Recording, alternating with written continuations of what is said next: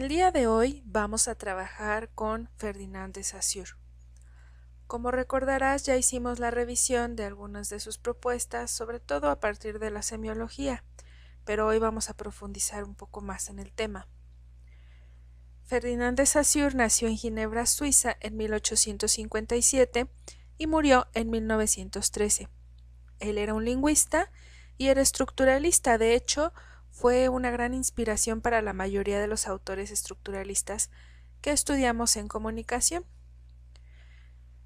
Te decía que, como recordarás, habíamos estudiado esto, la semántica como una ciencia que estudia los signos verbales y los signos posibles, y habíamos ubicado la lingüística en el área de los signos verbales. Justo de aquí es de donde surge la propuesta de Ferdinand de Saussure.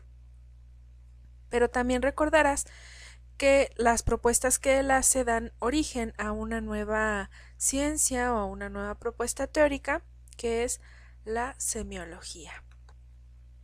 Entonces tenemos a la semiología como la ciencia que estudia la vida de los signos en el seno de la vida social. Entonces vamos a tener que a partir de esto vamos a trabajar la concepción dualista de Ferdinand de Saussure. Ahora, vamos a trabajar con sus ideas principales. Ferdinand de Saussure nos plantea la relación que hay entre la palabra y el objeto, y se refiere a la palabra como los elementos fonéticos con significación y el objeto la realidad referida. Entonces él nos va a plantear cómo el sonido, el sonido que tenemos registrado en nuestra memoria, va a guardar relación con un objeto que es un objeto de la realidad que nos rodea, del mundo que nos rodea. Para esto él nos planteó una serie de conceptos o de leyes para establecer la relación que se da entre la palabra y el objeto. Nos dice que estos están unidos y determinados por leyes, que hay una relación arbitraria, es decir, que la palabra es diferente al objeto, que el significante es lineal, es decir, que hay un solo significante, aunque puede unirse para ampliar su significado.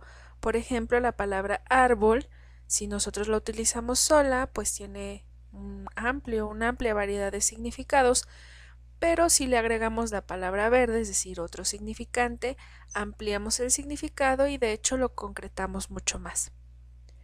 También los signos son mutuamente relacionados y recíprocamente unidos, es decir, que nosotros tendemos a establecer este vínculo entre la palabra y el objeto y a no separarlos. Y también nos dice que no existe relación directa entre las palabras y las cosas que representan. Aquí hay una, digamos, una relación paradójica, aunque no existe una relación directa entre los objetos y las palabras, Sí es verdad que nosotros tendemos a no separarlos, es decir, seguimos nombrando a las palabras por a los objetos por la palabra que conocemos para denominarlos, pero eh, al final es una relación que no está establecida por alguna razón, simplemente fue denominado de esa forma y así es como lo aprendimos. Entonces tenemos que el modelo que Saussure nos plantea como concepción dualista es que el signo lingüístico está dividido en el significado y el significante. Yo estoy segura que esto en algún punto ya lo revisaste en la licenciatura, probablemente en el primer o segundo semestre en teorías de comunicación, entonces no debe ser nada nuevo para ti. El significado va a ser el concepto y el significante la imagen acústica, es decir, el sonido que tenemos en nuestra memoria registrado. A veces le llaman también la huella acústica. Eh, para referirse al significante y el significado tal cual el concepto que evoca, con qué lo estamos relacionando. Y a este proceso se le va a denominar semiosis. Entonces, si tenemos, por ejemplo, aquí la palabra árbol, vamos a tener un cierto concepto de árbol, una relación con algo que nosotros conocemos que se denomina árbol. Pero por ejemplo, si yo les coloco aquí este, este o este, probablemente ninguno de ustedes pensó en alguno de estos árboles. Probablemente no se imaginaron o no evocaron esta imagen, si hablamos de imagen, de un árbol. Probablemente la mayoría pensó en un árbol verde, que de hecho lo acabo de mencionar antes, o quizás se acuerdan de la imagen que está en la presentación de inicio, en la pantalla de inicio. Algunos la captaron por ahí inconscientemente y probablemente cuando yo mencioné la palabra árbol ya lo habían asociado con este, con este significado, con un árbol verde. Habrá los que no, habrá los que se imaginaron o pensaron en un árbol eh, café o sin ramas o sin hojas o con hojas em, naranjas o cayéndose las hojas, en fin, hay una, una infinidad de posibilidades. Sin embargo, esto no quiere decir que estos árboles que tenemos aquí de ejemplo no sean árboles siguen siendo la representación de un árbol, ciertamente no, no es un objeto real como tal este, pero sí son una representación de un objeto real, aunque un poco digamos ahí con fantasía, pero sigue conservando ciertas características como el tronco, las ramas y algunas hojas que nos hacen saber que es un árbol. Entonces vamos a tener aquí otro ejemplo. Si yo les pregunto, o les pido que piensen en una manzana, ¿en qué manzana piensan? Muchos habrán pensado en una manzana de algunos de estos tipos. La mayoría quizá quiero creer o creo que habrá pensado en una manzana roja. Y esto es lo más común porque tenemos mucha asociación con este tipo de manzana. Pero habrá quienes habrán pensado en Em, una manzana amarilla, una manzana verde, según el contexto en el que estén, el gusto que tengan o los referentes que tengan. Por ejemplo, muchos habrán pensado en una manzana como esta y la habrán asociado con el acto de comerla, comer una manzana, porque también asociamos a la manzana como un alimento, entonces la asociamos también con una acción, entonces el significado va a ser mucho más amplio y mucho más eh, eh, subjetivo, digamos. Pocos habrán pensado en esta manzana, en una manzana tan poco común para nosotros.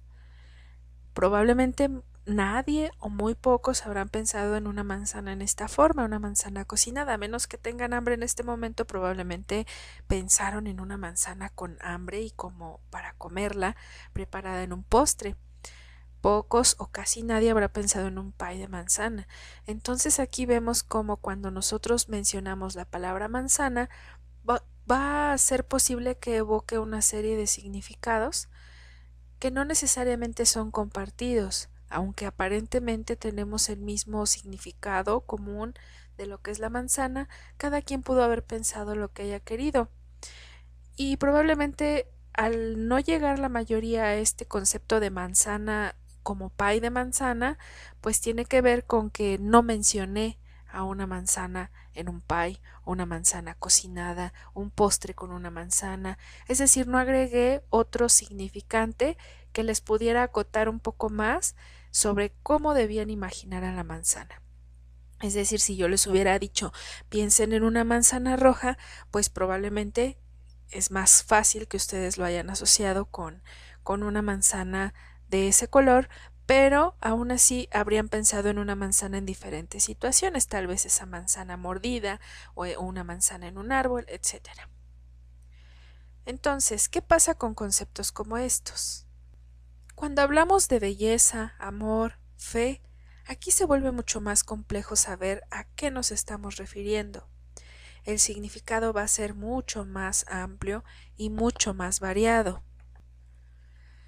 Por ejemplo, si queremos pensar en belleza de la naturaleza, pues cada persona podría asociarlo con determinados elementos, el sol, el viento, el cielo, y eso tal vez lo definirían como belleza o lo asociarían con ello. Lo mismo pasa con el concepto de amor, al igual que en el concepto de fe.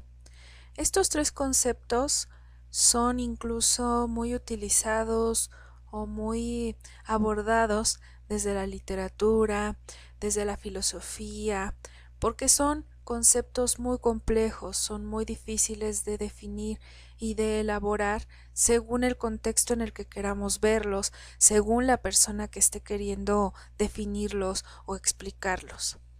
Entonces, ¿Qué nos dice Saussure al respecto? Nos dice que estos son denominados objetos conceptuales. ¿Por qué conceptuales? Pues porque no podemos tener un referente material como serían los casos anteriores que hemos revisado del árbol, de la manzana. Cualquiera de estos objetos son objetos físicos, son objetos que podemos palpar, que podemos observar todos los días, que tenemos relación con ellos directamente, pero los objetos conceptuales se van construyendo pues desde la cultura, desde la educación, desde nuestra relación con otros seres humanos, nuestras experiencias, nuestras vivencias. Entonces son objetos muy complejos que no tienen un referente material. Para esto, Saussure nos dice, hay que plantearnos dos conceptos bien importantes que nos van a ayudar un poco a definir o a saber cuál es el significado de un significante de este tipo. Y nos dice que está la denotación, que es la significación objetiva que cualquiera posee, cualquier eh, significante puede tener un significado denotativo, o sea, digamos general, el que todos podemos tener a partir de nuestro propio lenguaje. En este caso, por ejemplo, el diccionario nos va a dar este tipo de significados pues básicos de cómo se usan las palabras o qué significan, pero vamos a tener también la connotación, que son valores secundarios del sistema de cada hablante. Y aquí ya estamos agregando los usos que le damos a la palabra. Y en México esto es bien común. En México es no es nada raro que utilicemos una palabra que tiene un significado y que en la connotación le demos otro muy distinto, sobre todo en el doble sentido que utilizamos los mexicanos. Entonces esto no es nada que nos sorprenda eh, y es bien común que la connotación nos permita ver esto. Entonces un objeto conceptual, cualquier, cualquier objeto, cualquier significante, vamos a tener la denotación y la connotación involucrada, pero sobre todo en los objetos conceptuales, pues nos va a ser bien útil saber qué eh, sistema o qué contexto está rodeando al hablante para poder identificar qué connotación le puede dar a una determinada palabra. Entonces Asur nos plantea también que en los lenguajes, en los sistemas de habla va a haber las onomatopeyas. Las, las onomatopeyas van a ser intentos de reproducir sonidos, son representaciones fonéticas, es decir, queremos representar cómo suenan los objetos o los seres alrededor de nosotros. Por ejemplo, aquí tenemos eh, varias vaquitas representadas ahí con una imagen y si ven alrededor coloqué varias palabras que están en diferente escritura. Todas estas escrituras representan un diferente idioma. Entonces vamos a tener ahí una vaca mexicana, una alemana, por ahí una griega, no sé, estas vacas que, que suenan de la misma forma, pero cada, cada lenguaje o cada idioma eh, representa de distinta forma el sonido. Y finalmente vamos a tener la aliteración. Nos dice que hay una posible relación entre fonemas y sus simbolismos. Es decir, por ejemplo, la sierra, que la palabra suena un poco como, como suena la sierra, o el zumbido, que puede ser una representación de cómo suena el, el zumbido propiamente de las abejas. Y bueno, eso sería todo por el día de hoy.